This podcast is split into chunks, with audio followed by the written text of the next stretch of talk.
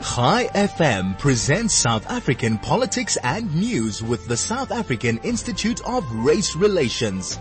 The IRR show, independent, relevant and real, is hosted by Big Daddy Liberty and Sara Gon every Tuesday morning from 9 to 10, promoting life, liberty and property rights. Welcome back everybody to 2021. I hope you had an opportunity to relax during this holiday. I certainly did. I went into places where it just wasn't even possible to get a signal of any kind, so it could not be attached to any form of media. It was blissful. Landed back in Johannesburg on Sunday the 3rd late at night. And the following day we started with no vaccines. Where are the vaccines? Um, how are we going to get vaccines? Why do we not have vaccines?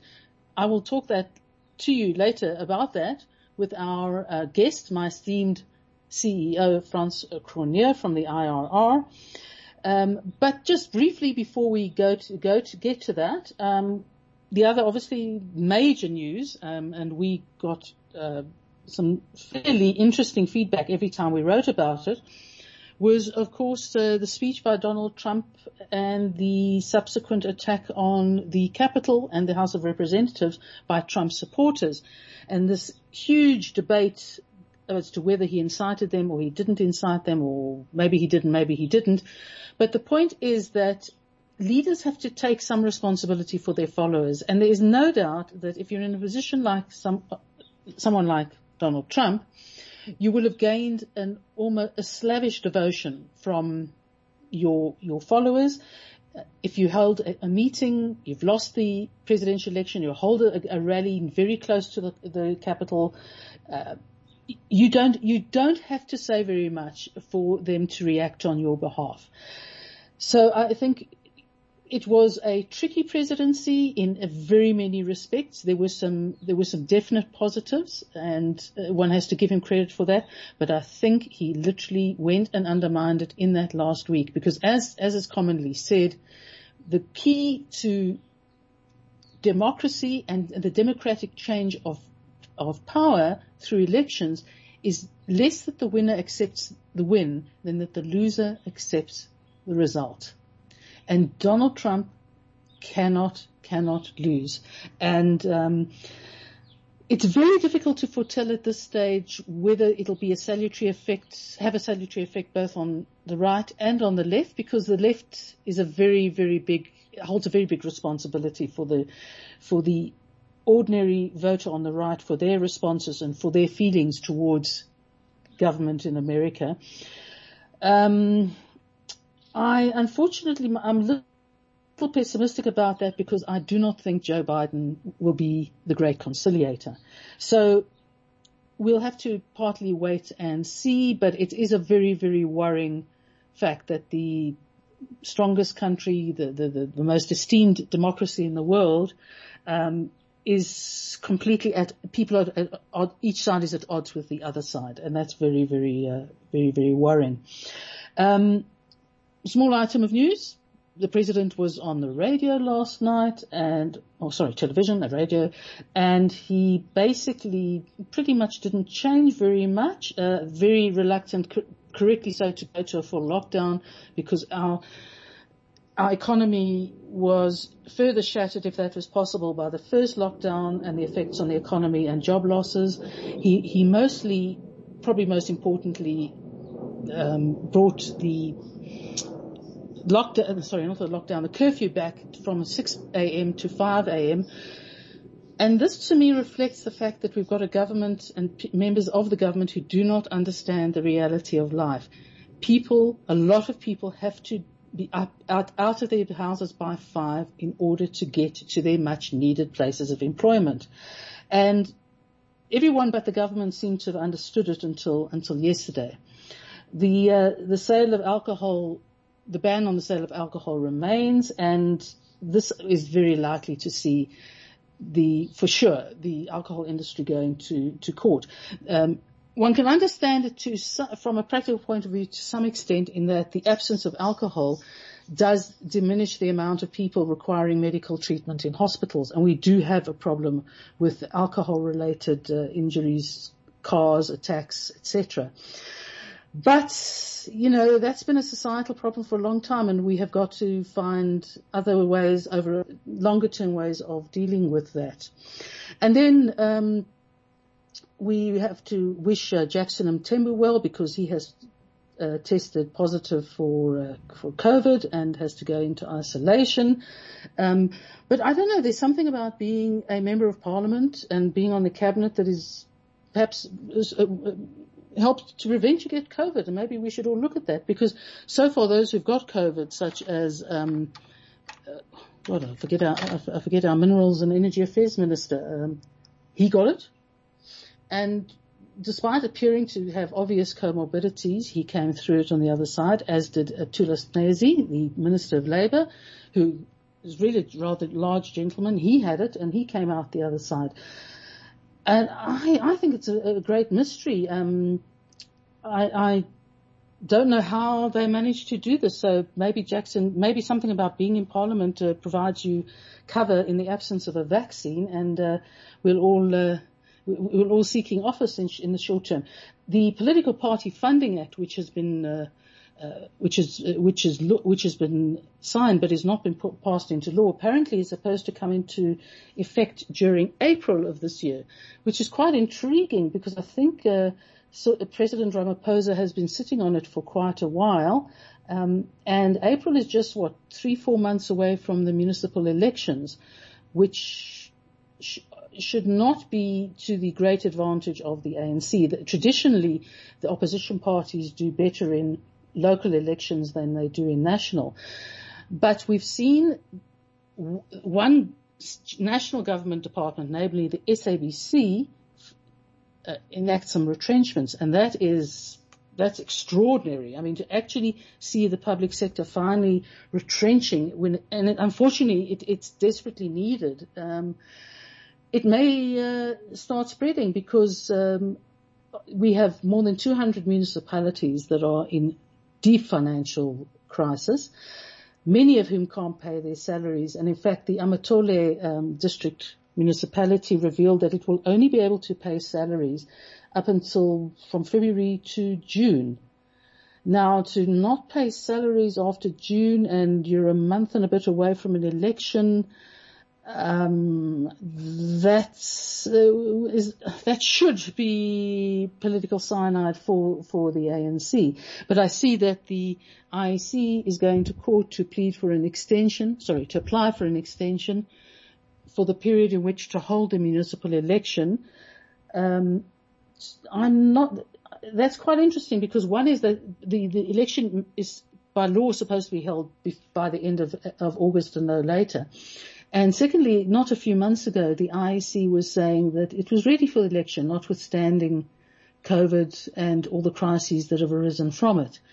So it seems they've changed their mind. I haven't as yet seen the, the reasons for it, but uh, as soon as elections start start being moved outside of their prescribed period, um, you have to worry either because there's a lack of competence on the part of the IEC, or perhaps the hidden hand of uh, political pressure. Either way, it's uh, it's not a good sign. We need to go to we need to go to the election.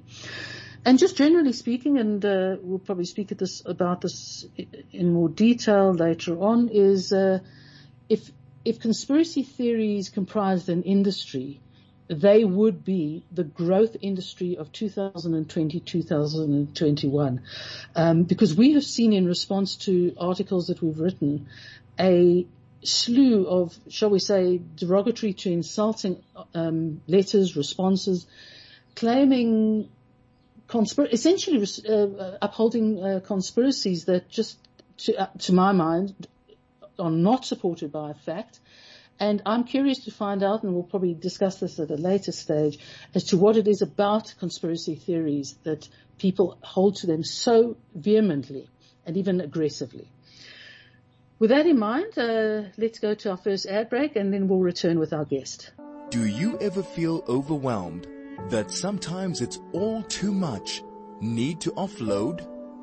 The Chai FM helpline is here to help you. Give us a call 0800 24 24 36. The Chai FM helpline. Caring, compassionate, confidential. Chai FM, your station of choice since 2008. Welcome back, every ladies and gentlemen. I'm going to say it.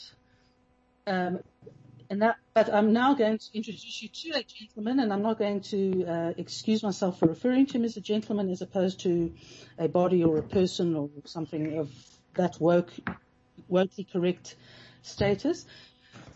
My boss and the CEO of the Institute of Race Relations, uh, Dr. Frans Cronje. Frans, welcome. Hi, Sarah. It's very nice to be here. Thank you. Frans, um, I would probably describe you more, more uh, uh there are very many words positive, uh, I, I, would add to describe you, but that you are probably one of the, if not the foremost scenario planner, um, in the country. And we will largely look at, um, scenarios of, that we, that, that were, were presented and written about last year. But I'd like to just start sort of on the here and now, and that was the fact that we came back to work literally on top of vaccines that were nowhere to be seen. Um, the government had appeared to do nothing and had fallen behind the ordering of vaccines behind countries like Colombia, Peru, uh, Nepal even.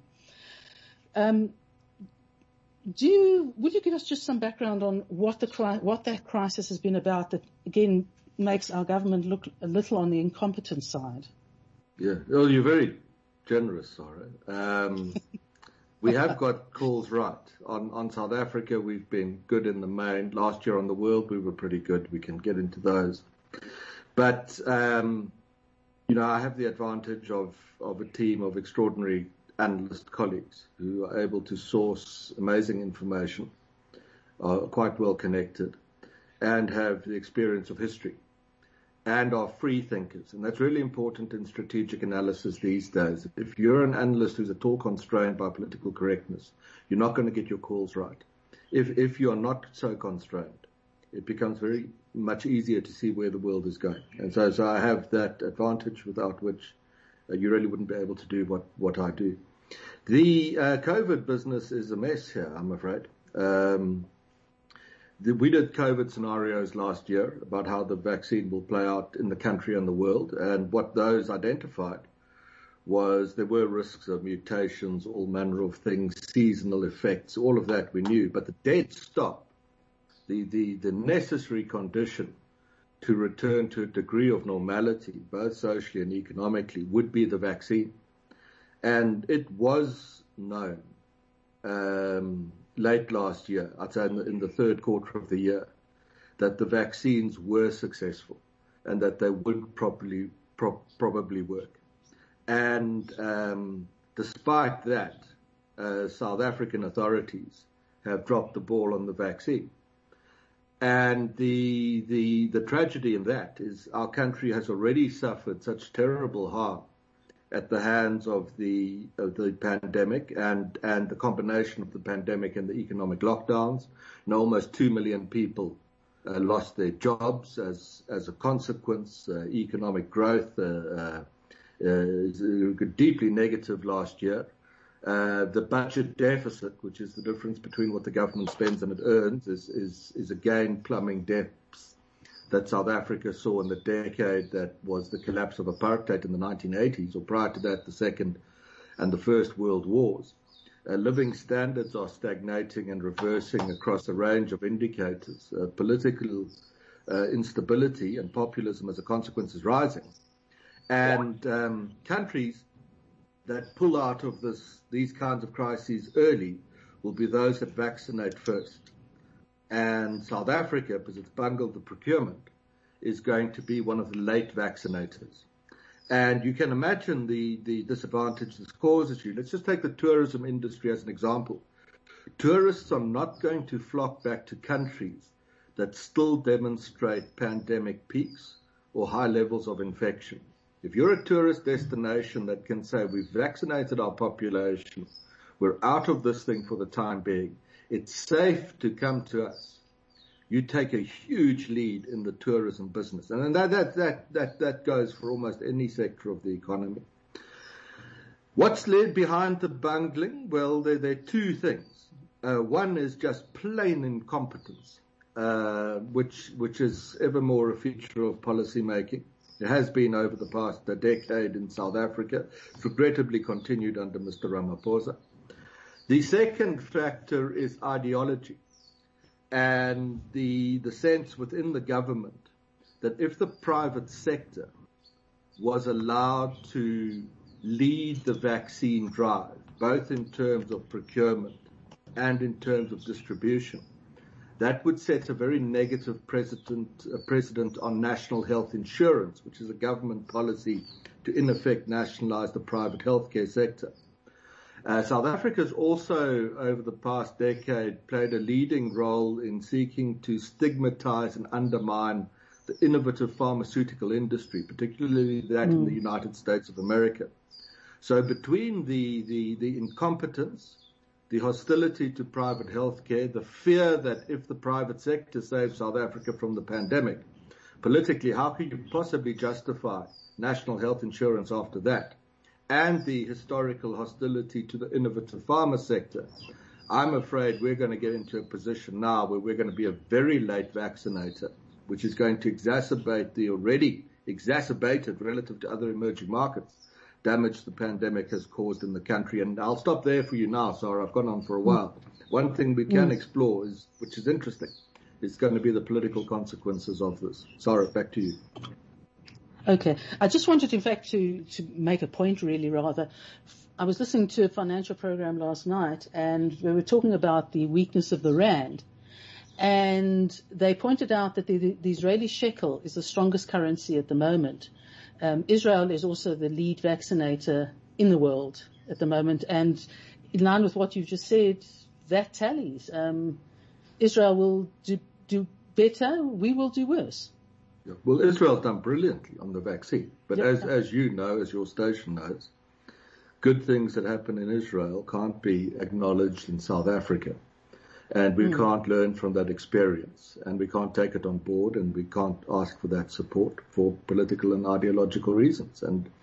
And I mean that's tragic across so many areas, but it's but mm. in the present predicament. I mean, if I was a South African Health Authority uh, bungling now as we do, one of the calls I'd make very early on is to the Israelis to say, please can you tell us what you've done and how you've done it? Because we're, we're mm-hmm. late to the game here and we need to start getting it right.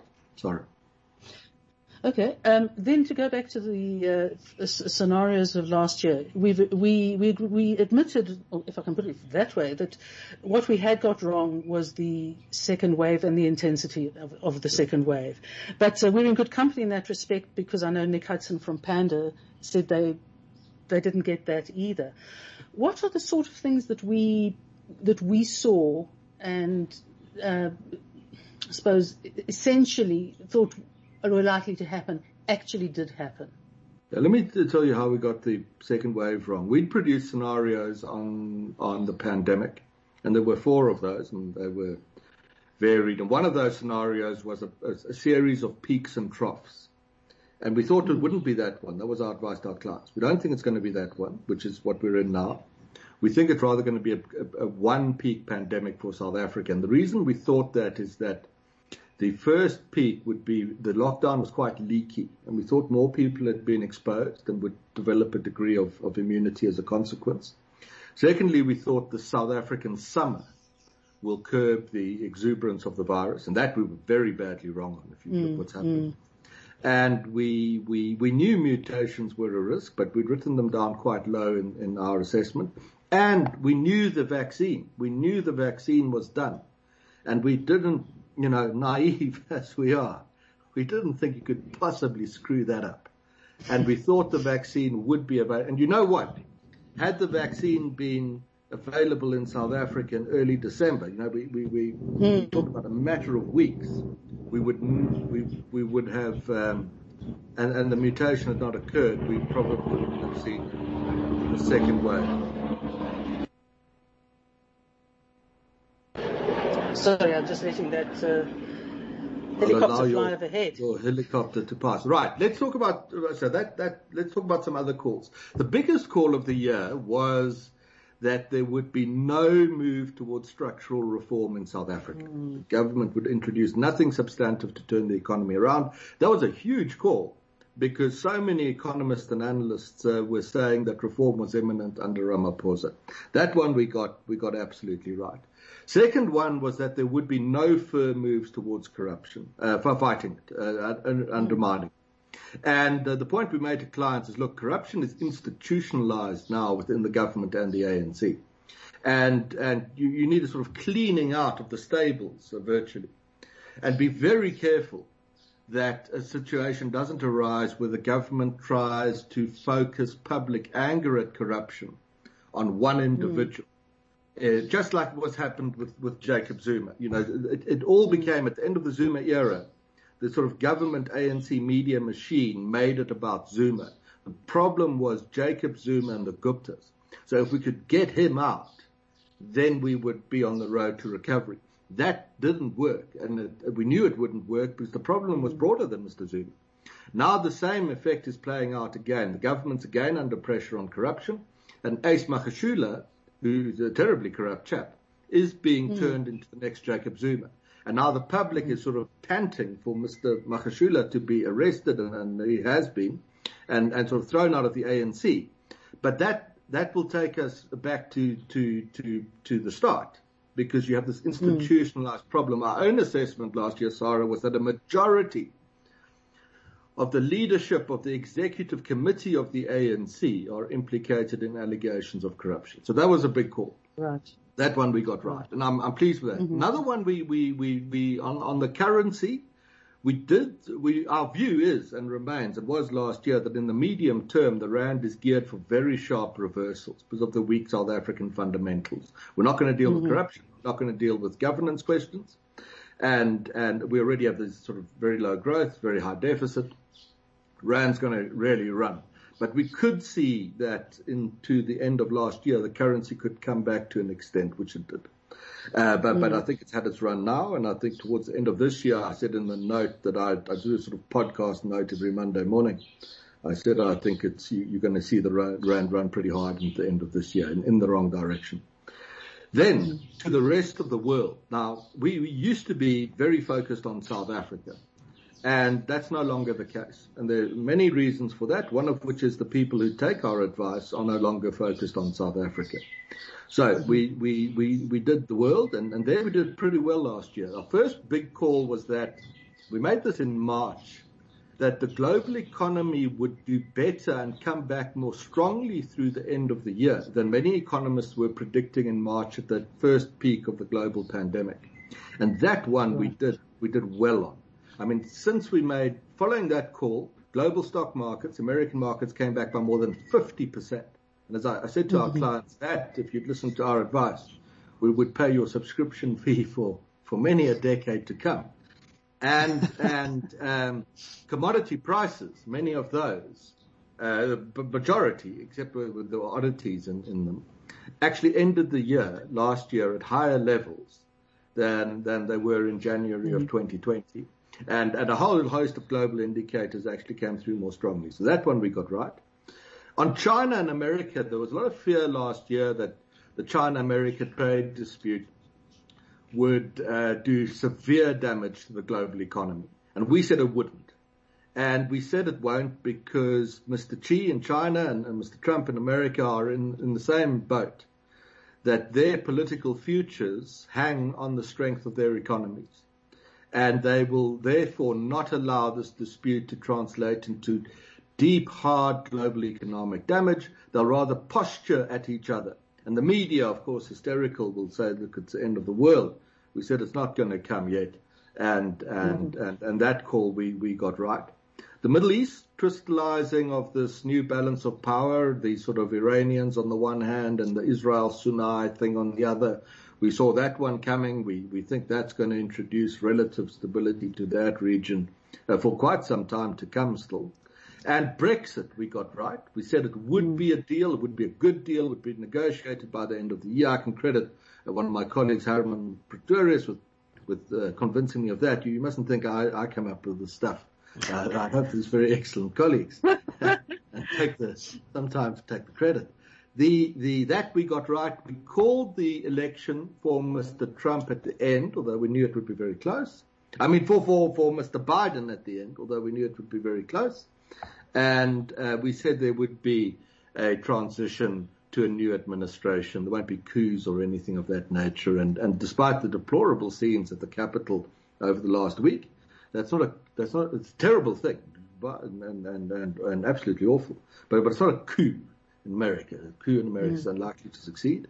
So we got that call right. So on the world, both economically and politically, uh, uh, I, I think you know we we we we put our clients last year in a position where if they'd taken up the advice, they would have been very well geared to anticipate events and not be exposed to unanticipated surprises. And that's really the standard that, that analysts need to meet.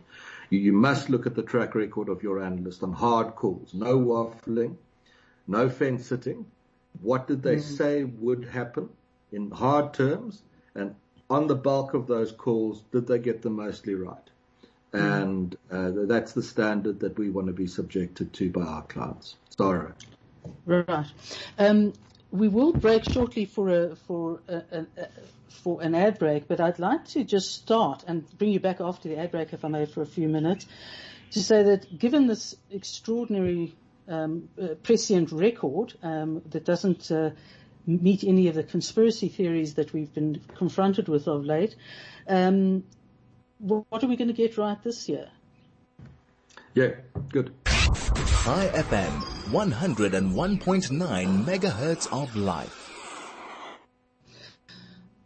Welcome back, and I am in conversation with Dr. Frans Cronje, and we were talking about the extent to which uh, the IRR got its its uh, forecasts for what was likely to happen last year mostly right both locally and internationally.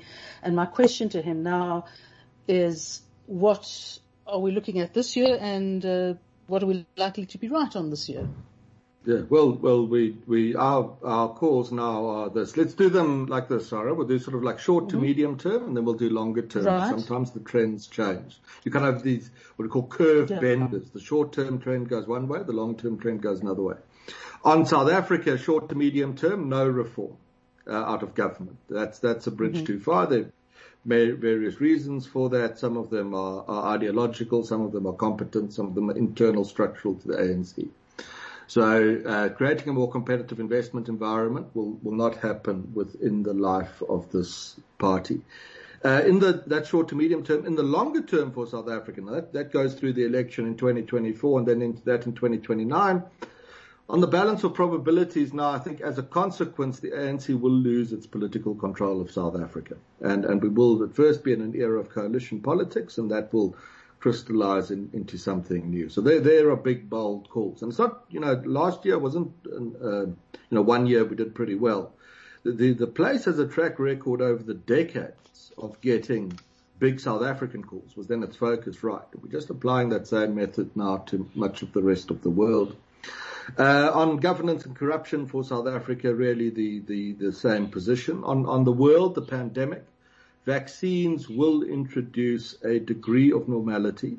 Although I think it's, it's, it's unlikely that, that institutions and firms will go back to life exactly as it was before. I think there are great lessons to learn from this pandemic, particularly where its costs intersect with technology.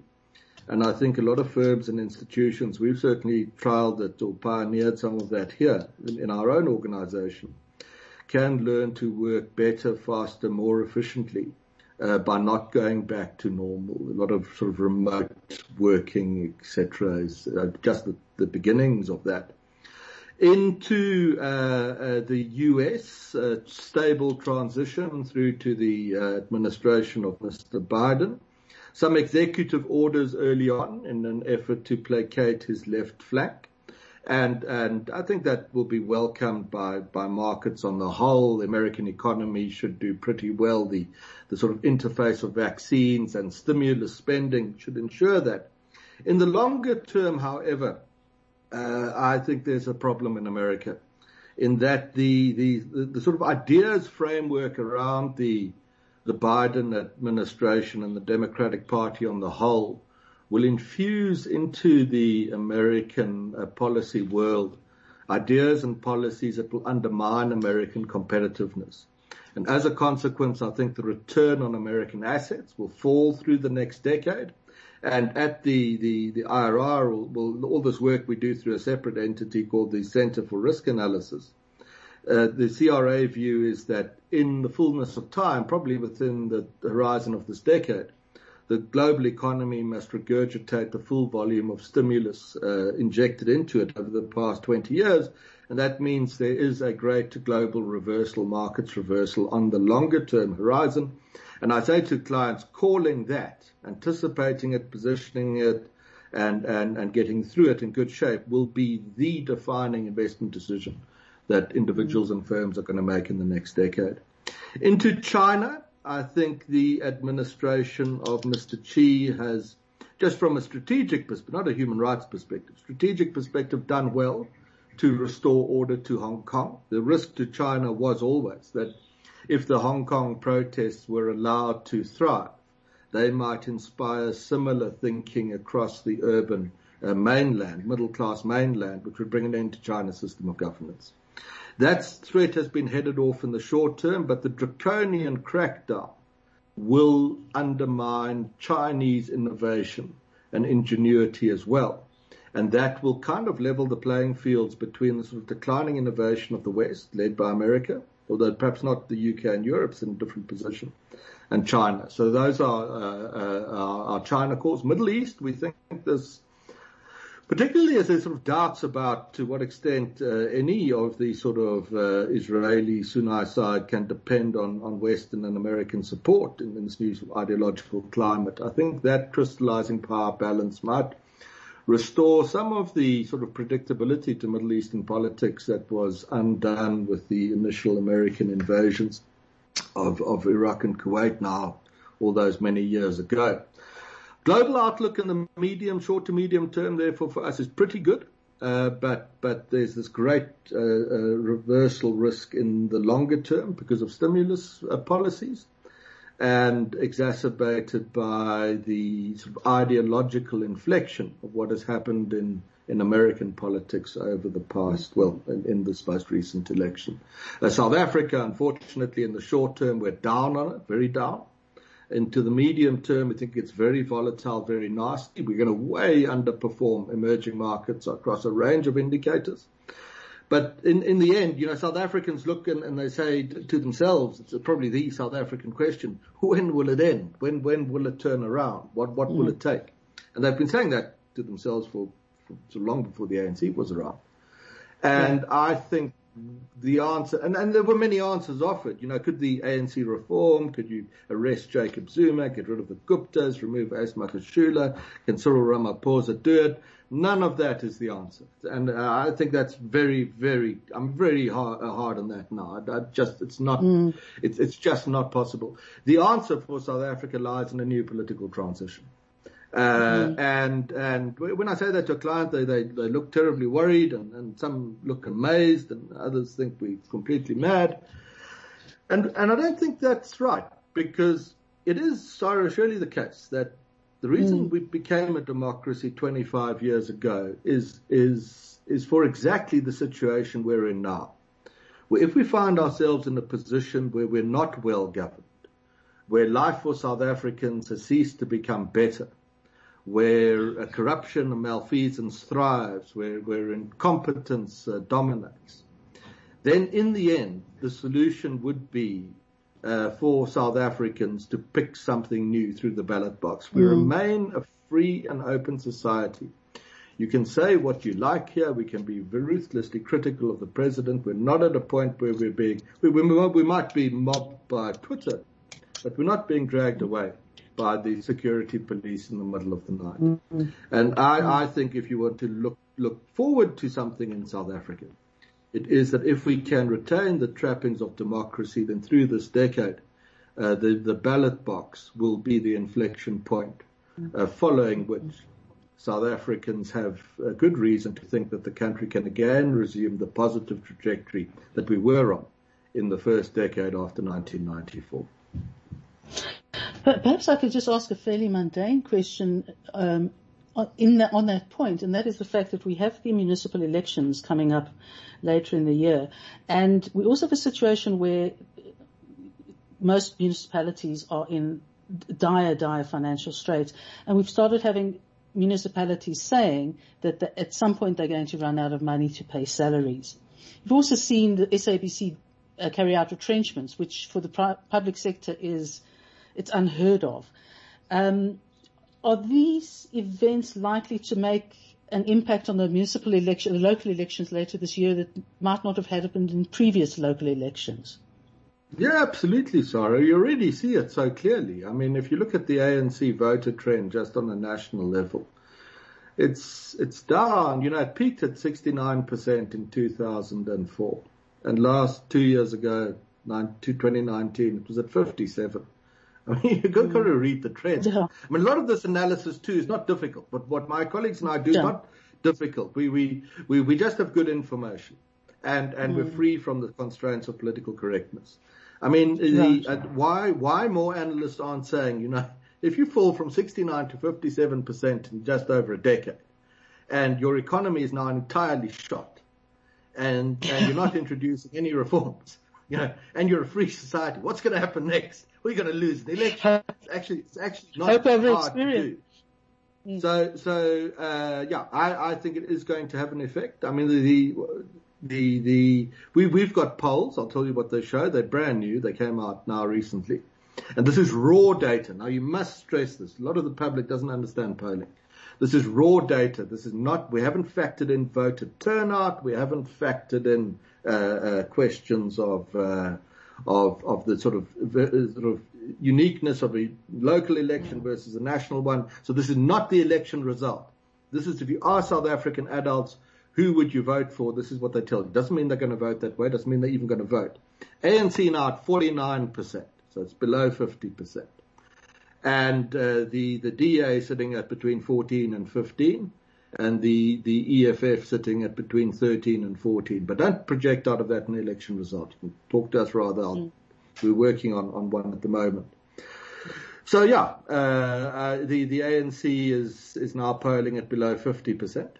The ANC has a deep, but it's worse than that for the ANC because if you, a lot of ANC support, we saw it in 2019's election, comes from a block of older voters mm who appreciate the extent to which South Africa, even today, is a better place than it was when the country was ruled by the Nats. And it is substantively better in, in so many respects. Um, but those older voters are uh, reaching, you know, maximum life expectancy for South Africa. Younger people tend not to register to vote. They turn not to t- uh, turn out to vote, not because they're lazy and stupid and don't think they should vote, but because they look around and they don't really see an option that grabs them. Mm. Uh, if you factor in the demographics into the ANC's polling, it then becomes extremely difficult to foresee how mm. that party can sustain its national majority into the end of the decade. Sara. Uh, um, thank you, Frans. I'm going to have to sort of end it there, and thank you very much. I think we probably need a program just to look on that po- at that polling because it covers much more than just that, and it and generally our polling and our research explodes a whole lot of myths. So, th- Frans, thank you so much for being on. Um, that was highly enlightening, and I think it was great fun to listen to. And hopefully, we can get you back sooner rather than later. Yeah, thanks, Sara. I'd Have- love to come back. Great. And on to our final ad break. Chai FM, your station of choice since 2008. Welcome back and apologies for the for technical glitch, which uh, I think was probably on my side. I'm just just rusty at this. But just to say that for the next week, we will be looking at the extent to which conspiracy theories may aggravate uh, the whole matter of COVID and the dealing with COVID. Um, I mean, we've seen cell phone masts burnt down and destroyed this week because people believe that the introduction of 5G or it's 5G that is uh, that has introduced the uh, the virus, which is is absolutely bizarre and absurd and, and not helpful at all. Um, the other thing we'll look at is whether the government relents commonsensically to allow the private sector to obtain um, the vaccine without having to go through the government as the single supplier, which is for no good reason other than ideology and, and political power. Um, I think we're going to see there's going to be more about uh, the USA as uh, Joe Biden is sworn into office and Donald Trump has to leave the scene. So I think we'll be uh, uh at no loss for things to worry about, be annoyed by, and in some measure be hugely amused by. So having said that, um, thank you very much for this first uh, for this first episode. Um, very glad to be back with you again. Um, the the you can find our writing, the IRR writing, on the Daily Friend show, dailyfriend.co.za, where you'll find opinion, news articles, and podcasts um, which are very, very enlightening indeed, even if you don't agree with everything we say. And with that having been said, I'd like to thank you and see you again next week. Hashtag you don't have to be Jewish.